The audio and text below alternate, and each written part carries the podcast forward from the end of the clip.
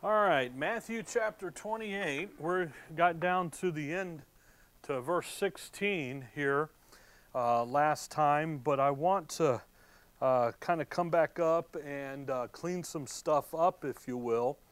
Um, so we're going to go back up to verse number one. Uh, last time we, we, again, as we end the book here, if you look, by the way, if you look at verse 16, then the 11 disciples went away into Galilee into a mountain where Jesus had appointed them.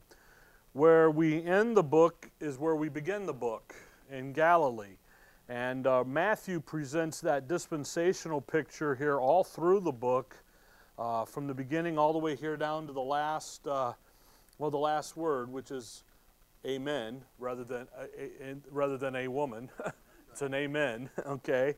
And uh, it's, uh, again, a very consistent picture of the Lord Jesus Christ uh, as the king, uh, the king of Israel, uh, presenting his kingdom, and uh, he, he's uh, in rejection here, he, and so forth.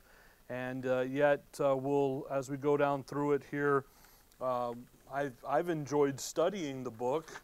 Um, it's a tremendous thing as you do study and study to teach, but then when you begin to teach, you, you see things and you learn things a little bit uh, quicker and clearer a couple weeks ago we were teaching and I, we went through something and a light bulb went off in my head going oh wow that matches that over there. And uh, that tends to happen as well. Um, again we got down through verse 15 last time but i, I want to go back up and uh, just catch a couple things and clean up a couple things here uh, about uh, in the passage. And uh, matthew 28 verse 1 uh, in the in the end of the sabbath as it began to dawn toward the first day of the week, came Mary Magdalene and the other Mary to see the sepulchre. And behold, there was a great earthquake. For the angel of the Lord descended from heaven and came and rolled back the stone from the door and sat upon it. His countenance was like lightning, and his raiment white as snow. And uh, for fear of him, the keepers did shake and became as dead men. That, that's why you know if you really saw a genuine angel, it would, you, would pass out. That's what these guys have done. And the angel answered and said unto the women, Fear not, ye, for I know that ye seek Jesus, which was crucified. He is not here, for he is risen. As he said, Come see the place where the Lord lay. Now, what we have uh, again, we've studied the crucifixion. We've looked at the details, we've looked at what's happening, and yet here he says he's not here, he's, he's risen. And the passage here uh, talking about the resurrection of the Lord Jesus Christ. And, and that's what we're looking at. Now, when the Lord, and, and again, we didn't talk about the resurrection issue last time uh, and so forth, but the Lord Jesus Christ was raised in a literal body. He was literally and bodily raised from the dead. So when you think about his resurrection, it's not simply that the spirit of Jesus, you know, and the ideas and the so forth happened. He literally, he was stone cold dead in the tomb. When that soldier goes up to break his legs, he is dead. They check the pulse, they have the the uh, uh, ME come up, check the pulse, the coroner come up, check the pulse. I mean, they got all this stuff. He was dead. When, he, when they lay him in the tomb and wrap him, he's literally dead. So when he's resurrected, he's literally bodily resurrected. His resurrection now is going to be different from any resurrection that had taken place prior to this point. And again, Jesus Christ is the first person ever resurrected uh, in a completely and absolutely new way, different way. Coloss- if you look over with me to Colossians chapter 1, just a couple things about this issue of resurrection. And, and again, uh, we talked about the crucifixion and we went down, and that's kind of what was on our mind. But I, I just want to kind of clean some of this up about the resurrection, and then we'll finish the chapter. Look at Colossians 1, verse 18. Paul says, and he is the head of the body, the church, who is the beginning, the firstborn from the dead. Well, he says, who is the beginning? The beginning of what? That's usually the question. Um, if you get around certain groups, they, they talk about the beginning of the creation and so forth. And that's not what Paul's talking about here. He's talking about being the firstborn from the dead.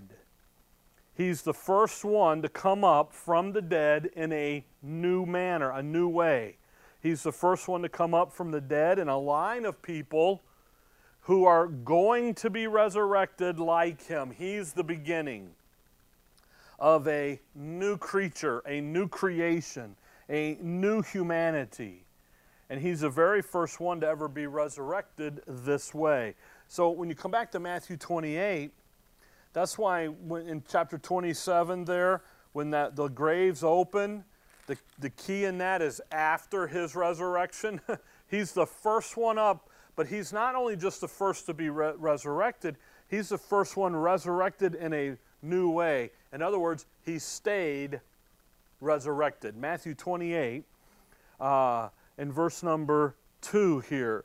Uh, and, and, and go get John chapter 11. Well, Matthew 28 2 and John chapter uh, 11. And, and let's look at, kind of compare this with Lazarus. You know, some uh, people will say, well, other people were resurrected. Well, yeah, they were. Problem was, was they didn't stay raised. They died back. They died again. The Lord was raised in an entirely new kind of manner uh, something brand new. Um, Matthew 28, look, if you'll look at verse number 2, and behold, there was a great earthquake, for the angel of the Lord descended from heaven and came and rolled back the stone from the door and sat upon it. It was the angel that rolled back the stone. Well, the, why did he do it? He did it so the women could come in and see that he wasn't there. There's a misnomer that Christ rolled the stone away, and he didn't do that. The, the angel came and did it so that the ladies, the witnesses, could then come in and look and see that he was gone. Look here at John 11 and verse 38. John 11, 38. Jesus, therefore, again groaning in himself, cometh to the stone. It was a cave, I'm sorry, cometh to the grave.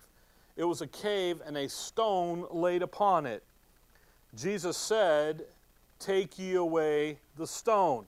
He wanted the stone removed so he could deal with Lazarus. That's who we're talking about. So, but he, he said, Roll the stone away. Why? So Lazarus could get out. Verse 41. Then they took away the stone from the place where the dead was laid, but because uh, um, and Jesus lifted up his eyes and said, Father, I thank thee that thou hast heard me. And I knew that thou hearest me always. Now, that's going to be different. That's going to that's interesting because in Matthew 27 on the cross, what did he say? My God, my God, why hast thou forsaken me? So there's a contrast here. Verse 42 again. But because of the people which stand by, I said it, that they may believe that thou hast sent me. And when he thus had spoken, he cried with a loud voice, Lazarus, come forth. And he that was dead came forth, bound hand and foot with grave clothes, and his face was bound with about with a napkin. Jesus saith unto him, Loose him and let him go. So Lazarus comes hobbling out bound up. He's got the napkin still across his face. And the Lord says, Cut him loose, let him go. Now come over to John 20. Notice the contrast. John 20 and verse number verse 6 then cometh simon P- peter following him and went into the sepulchre and seeth the linen clothes lie and the napkin that was about his head not lying with the linen clothes, but wrapped together in a place by itself. Peter goes in and sees the slab where, the, where Christ had laid, And you know what was laying there? The linen clothes and the napkin was all folded. When we went through John, we, he folded it up and he laid it there. It wasn't just strewn about. So when Christ is resurrected, he comes right up. Again, nobody unwound him, nobody had to cut him loose. He just came up right out of the grave clothes. Lazarus comes bouncing out. He's still wrapped. They have to unwrap him. They had to take away the stone. And but when Christ was resurrected, his body just stepped right through the clothes, right through the tomb. I guess if you were there when it happened and you could have seen him, you'd have saw him go right up through the, the roof.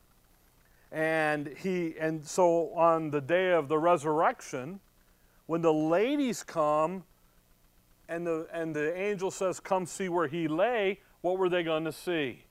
Grave clothes, and that's it. So it's no problem for the Lord to get out, little problem for Lazarus to get out. Now, come over with me to Luke 24. Just a few things here about the, the resurrected body. So, the Lord, He was given a new resurrected type body, Luke 24.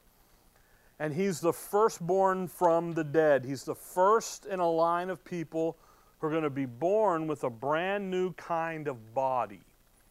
And that's going to be obviously you and I today in the age of grace, but also then for the kingdom saints out in the future.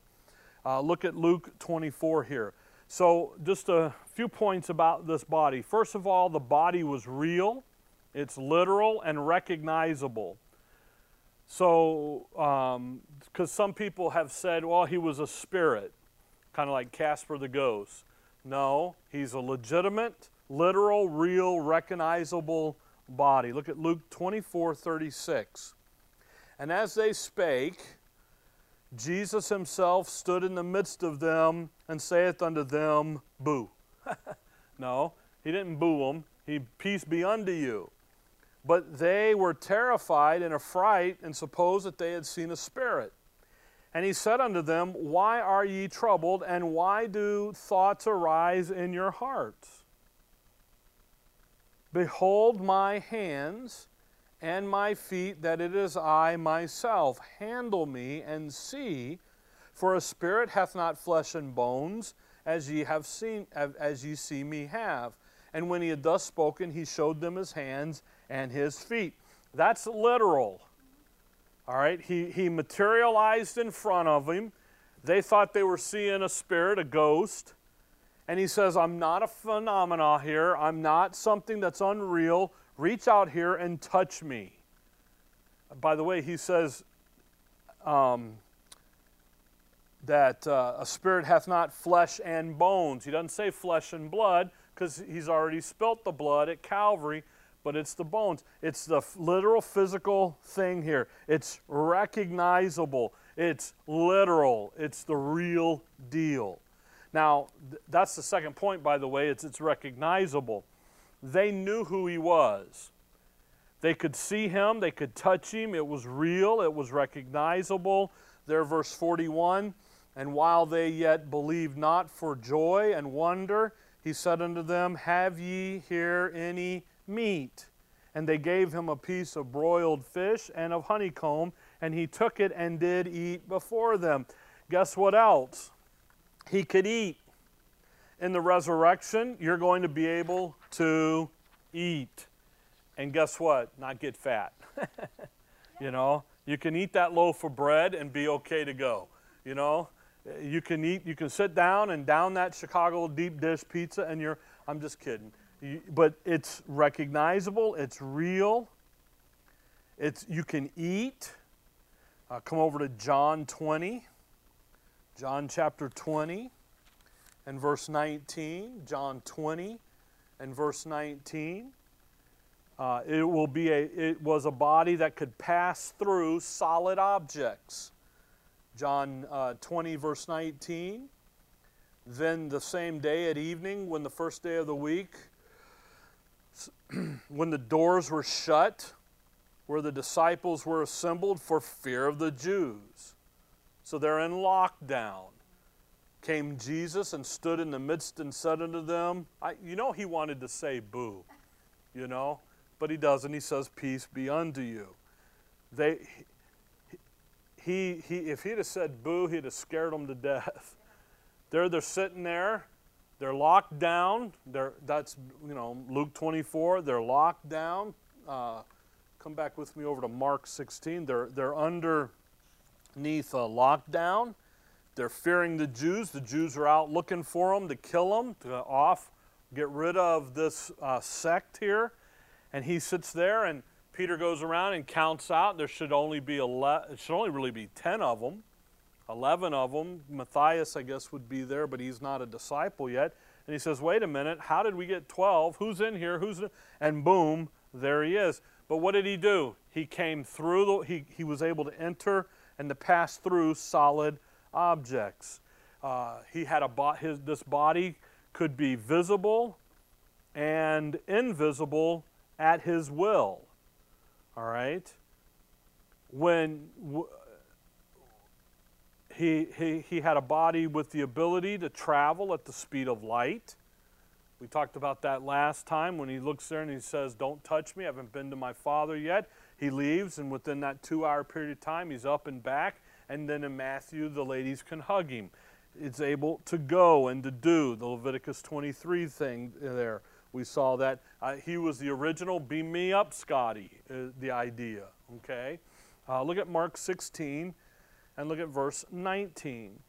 So then, after the Lord had spoken unto them, he was received up into heaven and sat on the right hand of God. He had a body that could be on earth and then be received up into the third heaven where God is and, and where the Father is, and he could sit there. That means that he can, his body can travel through outer space. It can fit in outer space. He doesn't need a space suit. Uh, come back over with me to 1 Corinthians 15. Here's the idea 1 Corinthians 15. He's able to move through time and the dimensions and all of that with ease. And uh, he says, Hey, I'm here and up I go.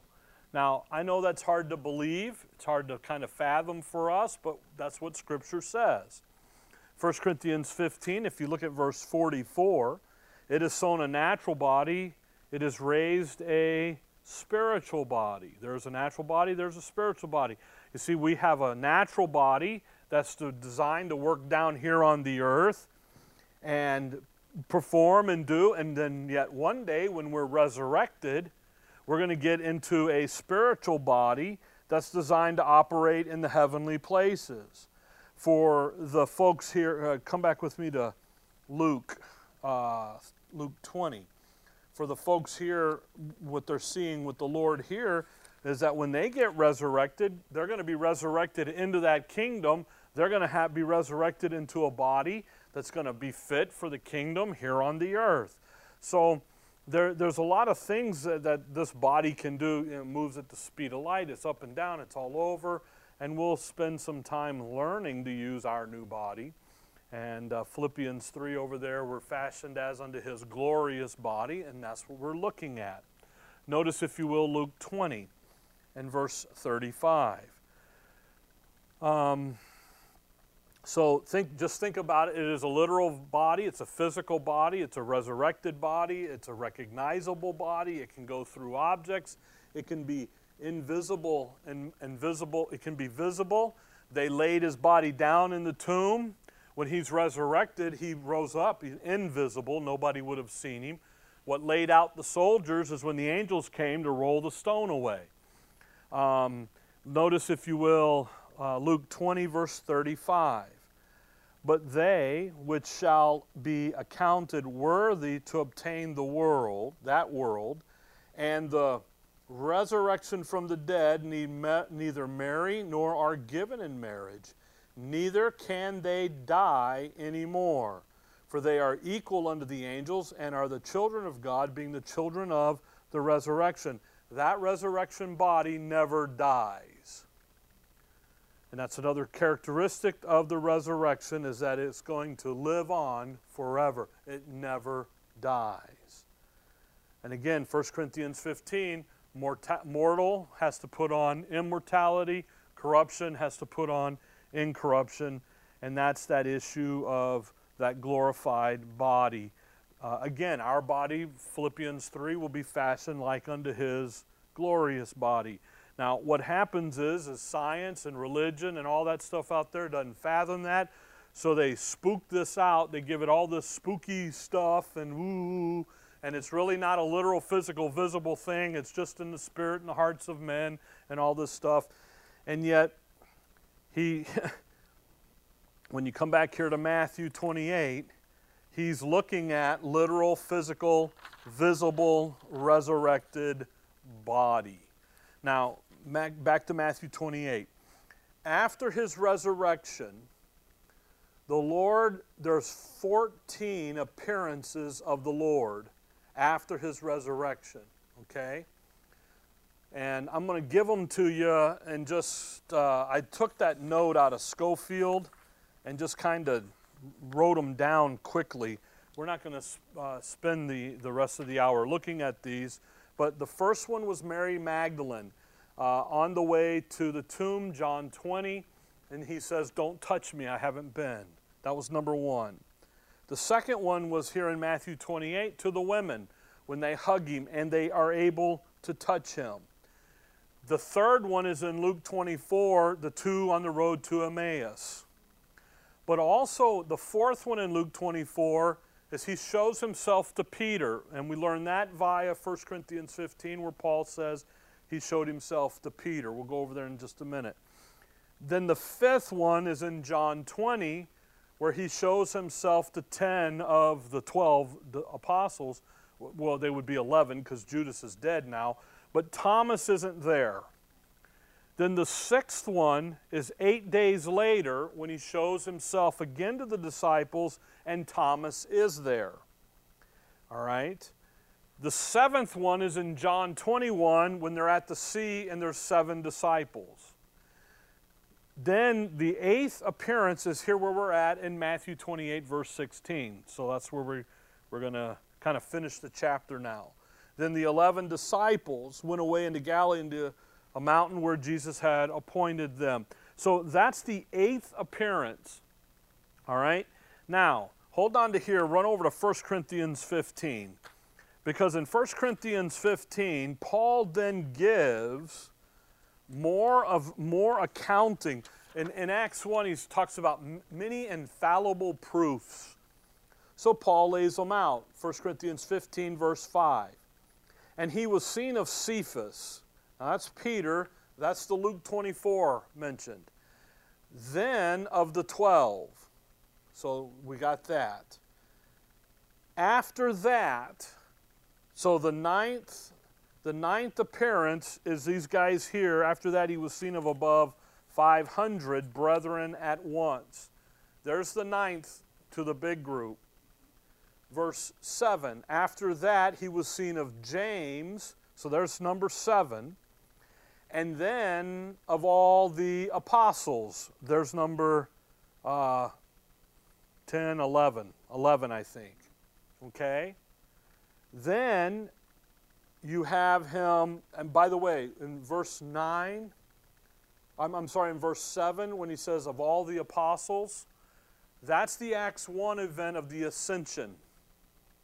Okay? So that's number 11. James should be 10, 9 should be 500, 10 should be James, 11 should be the ascension, Acts 1. But then in Acts 7, number 12, he's seen of Stephen. Okay? And then number 13 is here in 15:9, for I'm the least uh, I'm sorry, verse 8, and last of all, he was seen of me also. That's the ninth of, that's Acts 9 on the road to Damascus. Okay?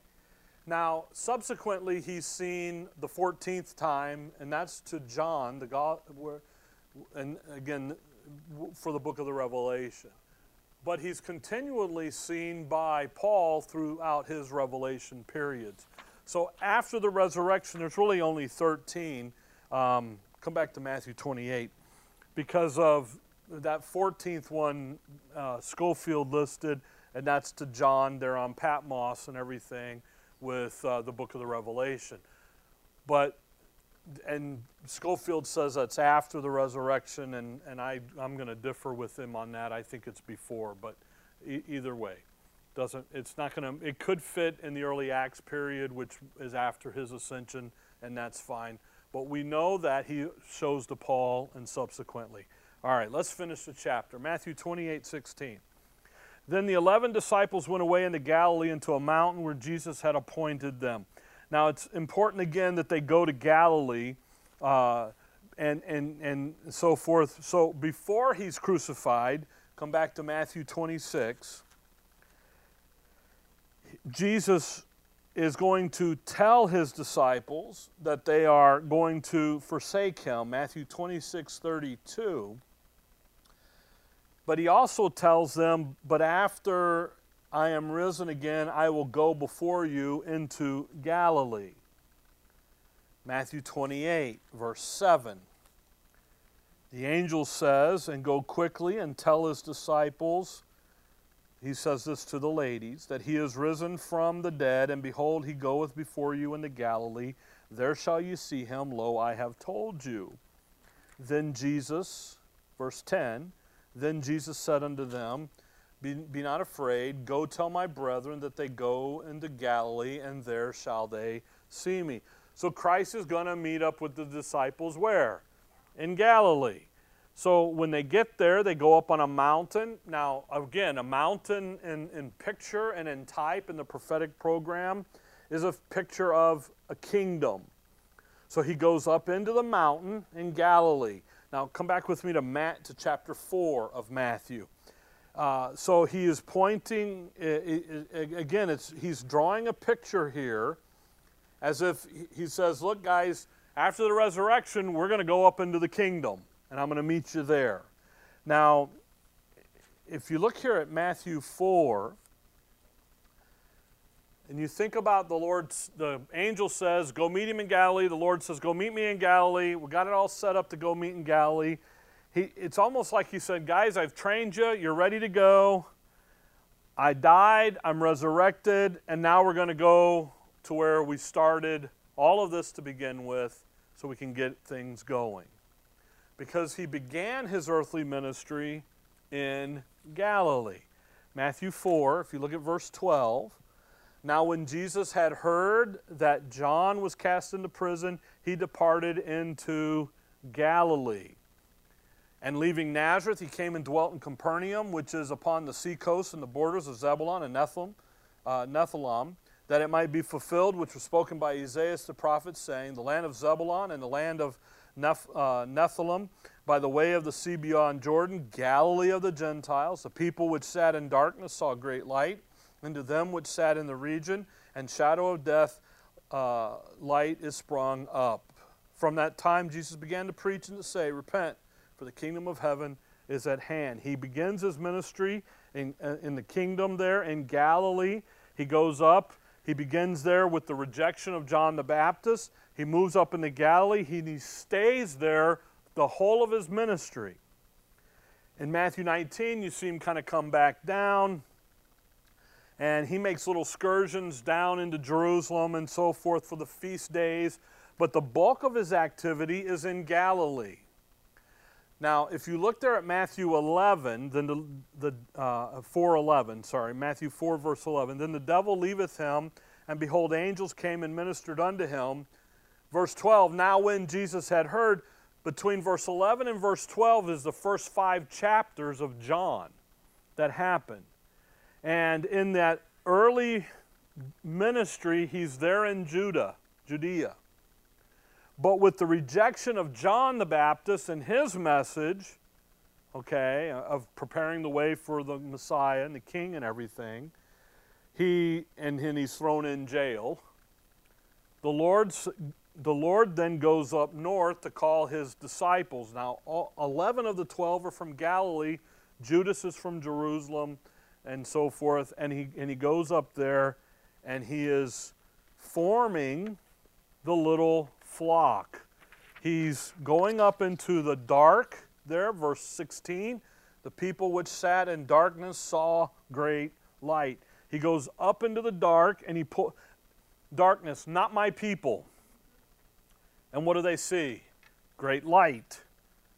So it's out of Galilee that he brings that little flock. That's where he develops that. That's where he gets them all together. Then he goes back to Jerusalem and he dies. Come back to Matthew 28.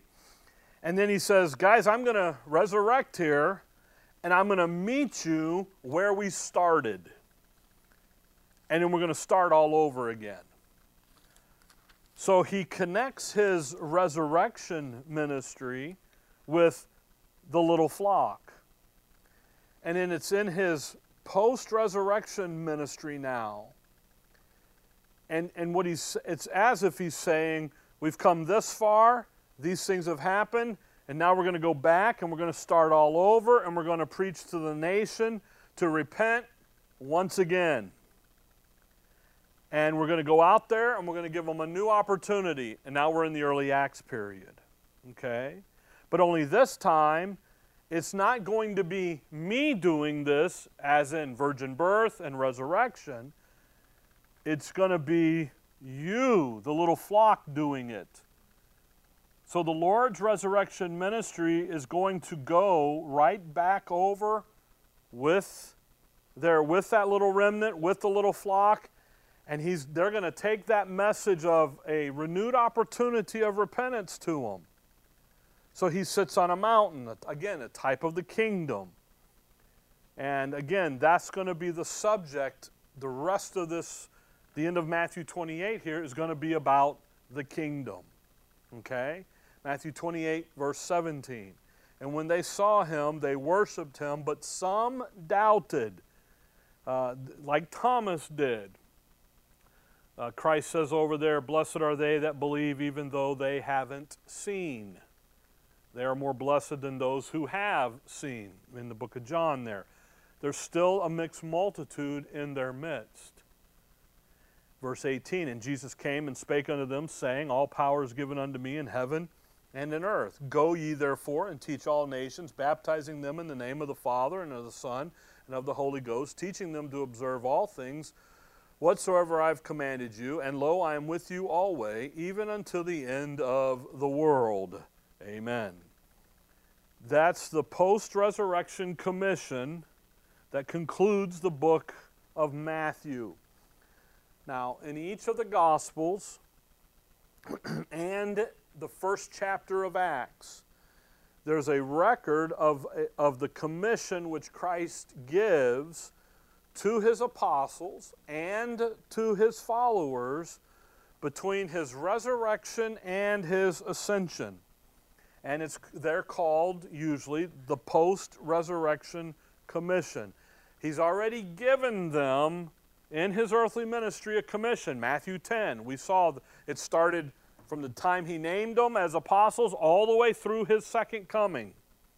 Now, what he's going to do here now is now he's going to kind of recommission them, if you will, but he's going to do it in four, five very specific areas. Now, we're going to deal with Matthew here, and then if we have time at the end, I'll give you the other ones, and if not, we'll do it next week. But let's just see where the time goes so we can get Matthew finished, okay? Verse 18. And Jesus came. Uh, again, type picture of the second coming, if you will. And spake unto them, saying, All power is given unto me in heaven and earth. Go ye therefore. Now, therefore, why are they to go? Because all power has been given unto him in heaven and in earth. Therefore, what? Go. Let's go and do some things here. Now, this commission is associated with his kingdom and with his right to reign in the earth. When he says, All power is given unto me in heaven and earth, the commission in Matthew is a commission that's going to fit over in the millennial kingdom. And it's a commission that looks to the kingdom, and it's a commission that is given to be carried out in in the light that all the power of heaven and in earth is now in the hands of the Lord, and that only happens in the kingdom. So the phrase here in verse 18, all power is given unto me in heaven and earth, is a prophetic statement. At this moment, not the Lord Jesus doesn't have the ability, the right, if you will, to exercise all power in heaven and earth. Now, the power in heaven and earth is His by rights because of Calvary. But he's not assuming the authority to carry it out, if that makes sense. He has it, he's won that because of Calvary. Come back over with me to Hebrews chapter 2. He's won that because of Calvary, but, there, but there's going to be a delay here in him exercising it. He's got it, but now there's going to be an, a delay in the exercise of it. Uh, Hebrews 2, notice verse 8. Thou hast put all things in subjection under his, under his feet. For in that he put all, all in subjection under him, he left nothing that is not put under him. But now we see not yet all things put under him, but we see Jesus, who is made a little lower than the angels for the suffering of death. Notice, all things are under him, under his power, under his authority. Nothing is excluded, but it isn't time yet. Now we see, notice verse, notice that verse, the end of verse 8. But now we see what? Not. Not yet all things. Everything's going to be put under him but it isn't going to be under subjection to him yet. There's going to be a delay. If you drop down and look at verse number 14, the end of that verse, to destroy him that had the power of death, that is the devil, and deliver them who through fear of death were all their lifetime subject to bondage. He won that right at Calvary it's just not time for him to enforce it. Come over to Revelation chapter 5. Uh, again, that verse 8 there, but now we see not yet. All of it's under his feet. All of it's under his. It's just not time yet. Look at Revelation, uh, Revelation 5. Revelation 5. Uh, this is the sealed book we're up in the heavens. We're up in the third. We're up in the throne room. We're in the third heaven. Verse 12. Saying with a loud voice, Worthy is the Lamb, worthy is the Lamb that was slain to receive what? Power and riches and wisdom and strength and honor and glory and blessing. He is worthy. He has the right. He's the only one who could go up to the throne there and take the sealed book and open it. He is the only one who has the power and the right and the, and the, the, the privilege of doing that. He has it, he just hasn't taken it up yet. Come over to chapter 11 of Revelation. and, and I guess the reason we're stressing this is because of what everybody uses Matthew 28 to do. And you got to pay attention to the passage, leave it where it sits, and uh, enjoy it. Revelation 11, look at verse 15. See when he takes up his power. Verse 15. And the seventh angel sounded, and there was a great voice in heaven saying, The kingdoms of this world are become the kingdoms of our Lord and of his Christ, and he shall reign forever and ever. Now, the angel, the seventh angel sounded, that's in the middle of the 70th week. That's when he takes it up. There's a day that's going to come when Christ is going to come back into the universe, that war in heaven, and the kingdoms of this world become his. And he will be the King of kings, and all the kings of the earth are going to bow down to him and worship him, but that hasn't happened yet. Now come back with me to Luke chapter 4. Luke 4. Right now, in time, when the Lord, Matthew 28 is happening, even today, Luke 4, verse 6, Satan, here in the temptation of Christ, offers him the kingdoms of this world. Verse 6 And the devil said unto him, All this power will I give thee, and the glory of them, for that is delivered unto me, and to whomsoever I will I give it. Satan says, I'll give you the kingdoms of this world and the power if you'll do what? Worship me. Notice the Lord never says, You don't have it, it's mine. So, see. So, in order for Christ to take back the authority over the earth, he has to, well, he has to bind the strong man, Mark 3. Okay? And uh, that's, again, hasn't happened yet. That happens in his second coming. Now come back to Matthew 28. Matthew 28. It's clear that he doesn't exercise the power in heaven and in earth yet. He doesn't do it today. Paul talks about the adversary being the prince, the power of the air. Um, does that in 2 Corinthians 4, does it in, in, in Ephesians 2, uh, Luke 4, obviously. But Christ is the rightful king. And one day he's going to take up the authority. And when that happens, verse 19, go ye therefore and teach all nations. That's why this commit again, when he takes up that authority, second coming, he binds the strong man. By the way, he's going to throw him in the prison cells down there, Revelation 20. He's going to seal him up for a thousand years. He's bound the strong man. He goes into that kingdom, and that's why this commission fits the kingdom. It's the kingdom commission. I, and what he's going to do here is he's going to say, okay, guys, little flock, but when we're in the kingdom, this is what you're going to do. Okay? What is he going to do? Go ye therefore and teach all nations. Now, this is very important. Come back with me to Numbers 23. Well, I'm sorry? Oh. You, you knew where I was going. Okay. yeah. There we go. Numbers 23, verse 9. The, the prophecy here of Balaam, uh, again, uh, prophesying against Israel and so forth. But this is important because you hear preachers say, go to all the nations, and, and your state is your nation, and Jerusalem is your hometown, and Judea is your county, and you get in there and do this, and blah, blah. And it has nothing to do with any of that garbage. Numbers 23, verse 9.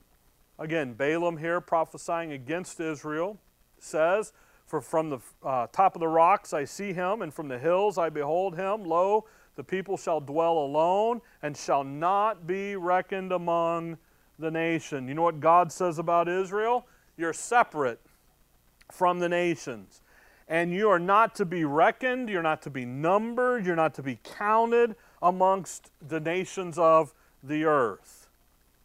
There is absolutely no way in the prophetic program that the nation of Israel is ever considered in the same breath as the Gentiles, as the other nations of the earth. They're always, you're the head, not the tail. You're the lender, not the lendee. You're, you are the primo. So when Christ says, Go ye therefore, ye, Israel, little flock, Go ye, the people of God, and teach the nations.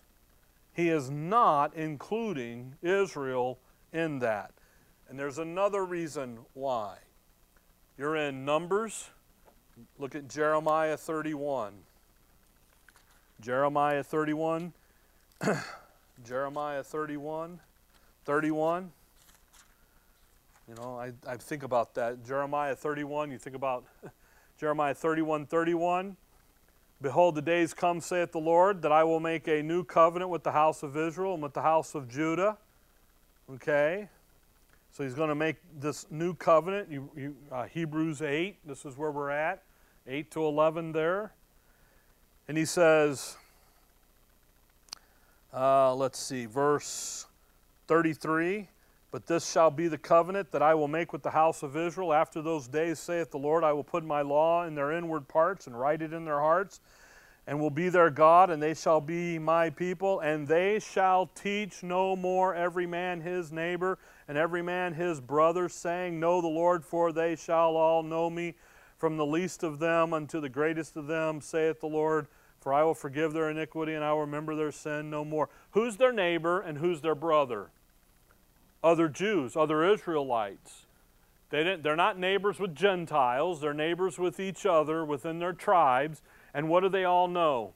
They already all know the Lord. So they're not going to go in there and teach themselves. They're already there because the new covenant, come back to Isaiah chapter 2, the new covenant lays in for them. The fact is, you are going to go out into the Gentiles and teach. You're going to go out and be the channel of blessings, Genesis 12, to, those to that nation of Israel. Notice Isaiah 2. Isaiah 2 and verse number 2. And it shall come to pass in the last days that the mountain of the Lord's house shall be established in the top of the mountains and shall be exalted above the hills, and all nations shall flow unto it. And many people shall go and say, Come ye, and let us go up to the mountain of the Lord, to the house of God, to the God of, of uh, Jacob. And he, well, that would be Jacob, who is really Israel, will teach us his ways, and we will walk in his paths. For out of Zion will go forth the law and the word of the Lord from Jerusalem. Isn't that interesting? In the millennial, it will be a time of Gentile conversion. If you come over to chapter 11 of Isaiah, fascinating verse, Isaiah 11, verse number 9. Notice this verse They shall not hurt nor destroy in all my holy mountain, for the earth shall be full of the knowledge of the Lord as the waters cover the sea. Isn't that fascinating? Let's go up here to the Mount Zion, to Jerusalem, because out of it flows all the information. And you know what the Lord says? The knowledge of God is going to cover the whole earth, like the waters cover the sea. And that's going to be a result, come back to Matthew 28, that is a result of the ministry of that little flock going out in the kingdom out to teach all the nations. That, Matthew 28 19, go you therefore and teach all the nations. It is a kingdom commission, and it's what they're going to be doing in the kingdom. Okay? Then the verse says, baptizing them in the name of the Father and of the Son and of the Holy Ghost. Now, notice that the baptism here is for the nations. It's wrong to say that baptism strictly belongs to the Jews because it doesn't. This baptism is not Jewish, but it has to do with the kingdom and it has to do with the kingdom program and it has to do with the Gentiles being baptized. And that and that it has to do with that Gentile nations down there that come and I don't know, in, in, in history, they bow the knee to the Messiah, if you will, to the king.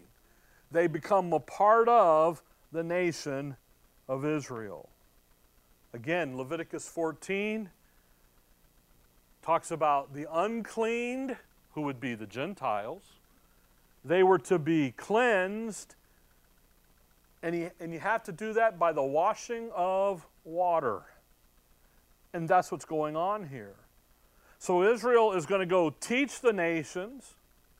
Then he's going to, they're going to baptize them into subjection to that nation, to, the, to Israel.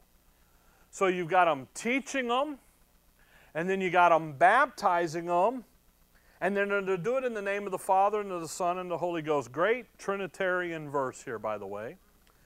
However, it is not a formula. A lot of people will say that you gotta, you have to uh, baptize them three times once in the name of the Father, once in the name of the Son, and once in the name of the Holy Spirit. And sometimes you hear people say, nope, that's wrong. You got to take them over here and dunk them backwards. And you got to go them backwards three times. Poor kid be drowned, you know. Then you got, no, you can't, you don't dunk them, you sprinkle them. No, you don't do that, you pour the water, you know, all this stuff. And what they do is, is they use this in the name of the Father and the Son. But in Scripture, when it says in the name of, we would say stop in the name of the law. What do we mean? The authority of the law, you need to stop. That's exactly what he's talking about here. He's talking about authority.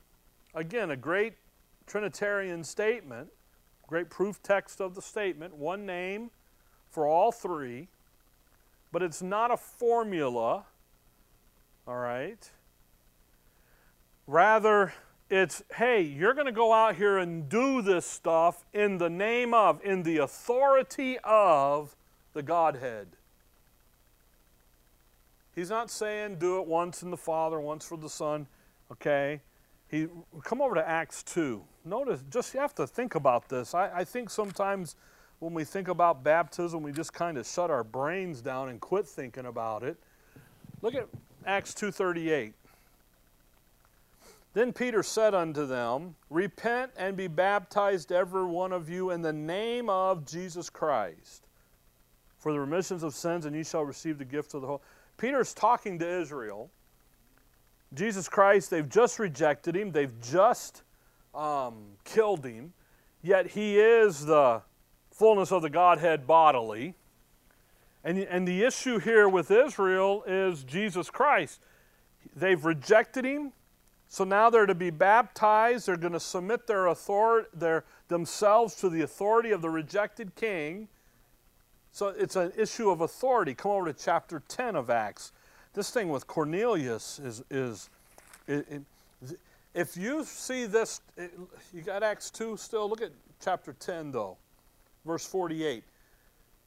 And he, that's Peter, commanded them, that's Cornelius and his house, to be baptized in the name of the Lord.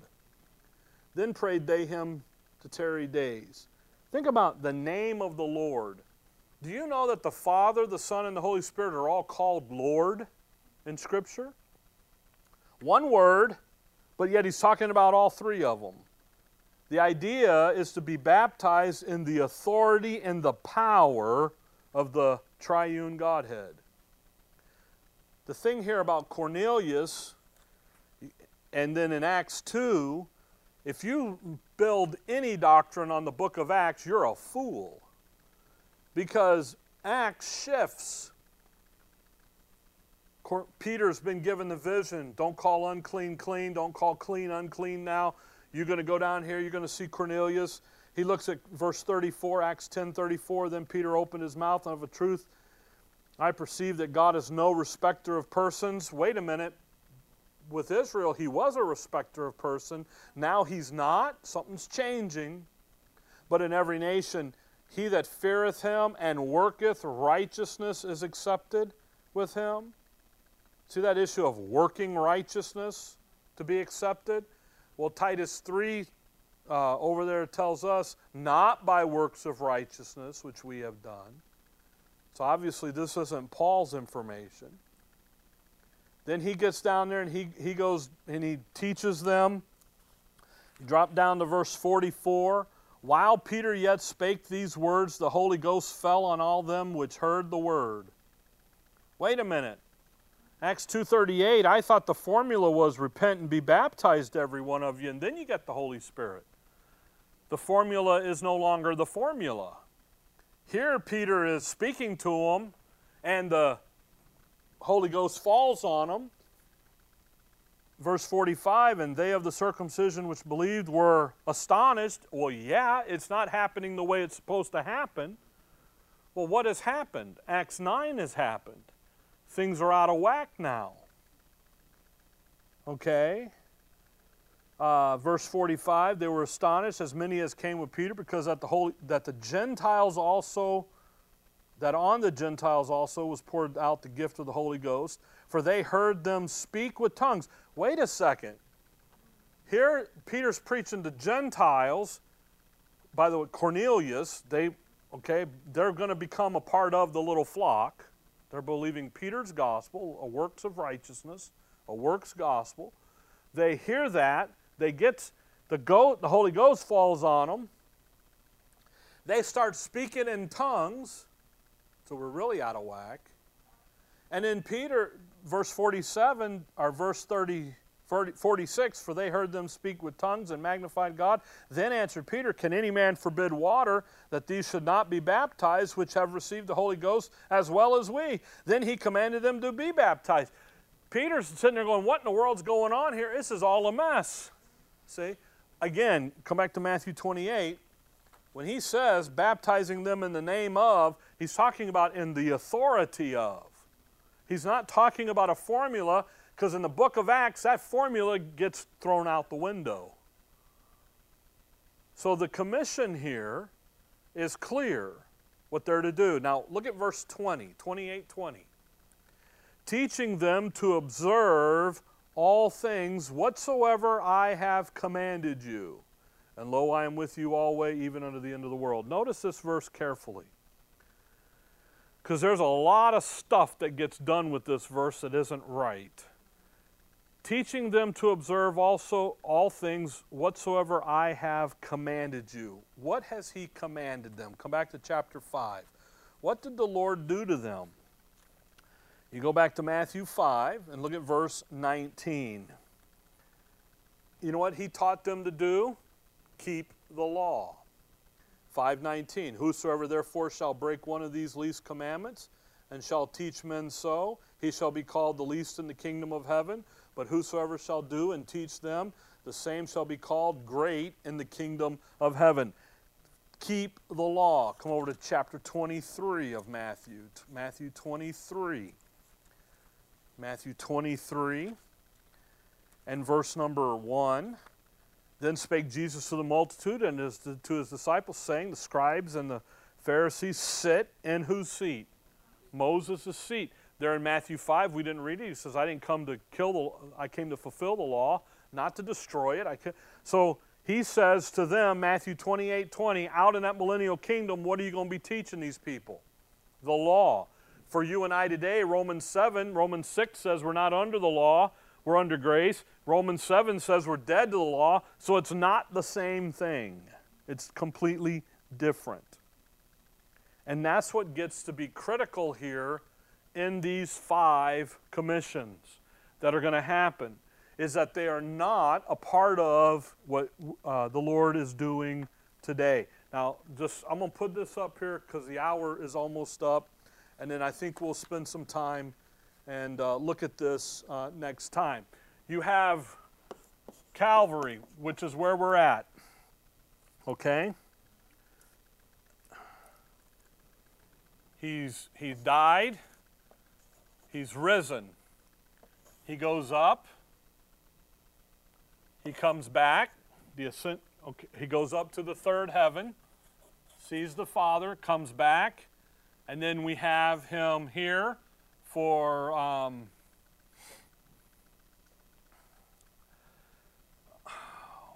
for 40 uh, for the 50 days so it's 40 days. Then he ascends and then we start the acts period okay? I give a little more room here.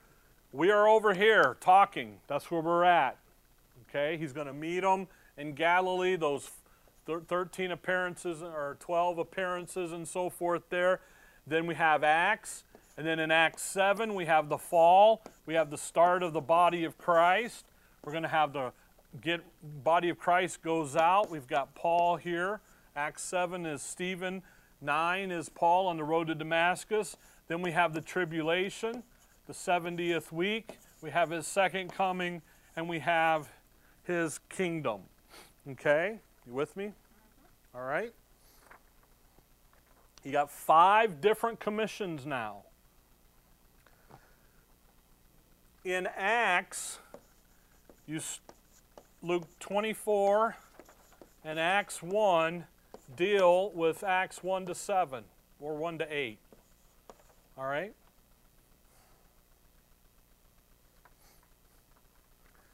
Acts or Luke is volume 1, Acts is Luke volume 2. okay? Now, there's nothing here cuz that's the dispensation of grace and Paul is in charge. Mark 16 deals with the tribulation period of time. In Mark, Christ commissions them and gives them power the, to uh, take care of things that's going to happen to them during the commission. Matthew 28, which is where we're at, deals with the kingdom, the thousand year reign, and on out. Okay? Now, you've got another one here in, at the end of John, in John 20. And what John 20 is, is it is a general commission that describes the authority and the administration with all, I'm sorry, wherewithal of the apostles, no matter if it's in Acts, in the tribulation, or in the kingdom, these men have been given authority to act. In the absence of the Messiah, but also in the future presence of the Messiah. So John's commission is all about the authority to act. So you've got the first one here is in Luke, that matches up with Acts. Then you've got Mark, then you've got Matthew, and then you've got John that oversees them all. So the commission in Matthew 28 fits the kingdom where Christ is with them on the earth. The commission in Mark fits the tribulation where Christ is ascended up into the third heaven, gives them the power to survive, and is working with them there on the earth. And then the commission start stated in Luke and Acts go out beginning at Jerusalem and in that order. And again, John comes up and give here's how here's the authority. So those five commissions fit uh, like that, and it's really important to see them. And we'll look at them next time, maybe a little bit more in depth. Uh, they're given after the resurrection, but before the ascension. When he ascends in Acts 1, they, all of their instructions have been given. Okay? They've been given to the believers during this period. We saw last time, or we saw Sunday morning, and John there uh, in Sunday school there were in John where the Holy Spirit's going to come, be the comforter, and give them the instructions. There it is. Everything that they need, He's given to them on the earth. Done. Now, Paul is going to receive some instructions here, and that's going to be completely different for you and I. Okay? At each point in time, they knew what was required of them and what they were to do. So, in other words, they were thoroughly equipped to do the job that God had called them to do. Okay? Thus endeth Mattheweth. All right? By the way, you'll notice in verse 20 there, I am with you always. Not always. Always is a reference to the course that they're going to take now during this time. Not only here, but also over here. That course we're going to go. Always is a reference to all of the time element. Always is going to reference the course now that they're going to take and what they're going to do. Okay? All right. Don't make these commissions ours. They don't belong to us. Nothing in Matthew, Mark, Luke, and John in the early Acts, actually, any of Acts, belongs to you and I today in the age of grace. Paul over there says, 1 Corinthians 1, I wasn't sent to baptize. People go, yeah, but he baptized. Yeah, the reason is Romans 11 says he has a provoking ministry there with Israel. It's very simple. The simplicity that's in Christ, none of this is hard. We make it hard because we got to prove a point, we have an agenda, etc. And, and none of it is hard. You sit back, you, get you jettison all of that agenda driven, I got to be right and you got to be wrong thing or you know, under the guise of a new thing. Not, Ecclesiastes says there's nothing new under the sun. None, nothing new here. The verses have been in the Bible. People have been preaching and teaching them that way for a long time. So, anyway, we'll look. Uh, that concludes our Matthew study. We'll do one more next time. Look at these commissions, and uh, spend you know 30 minutes, half hour, whatever, 45 minutes looking at them. Okay. All right. Dearly Father, we thank you for the evening, Lord. We thank you for the instructions, and we thank you for who we are in your Son. And we thank you for what you're doing today in the dispensation of grace. In your name we pray. Amen.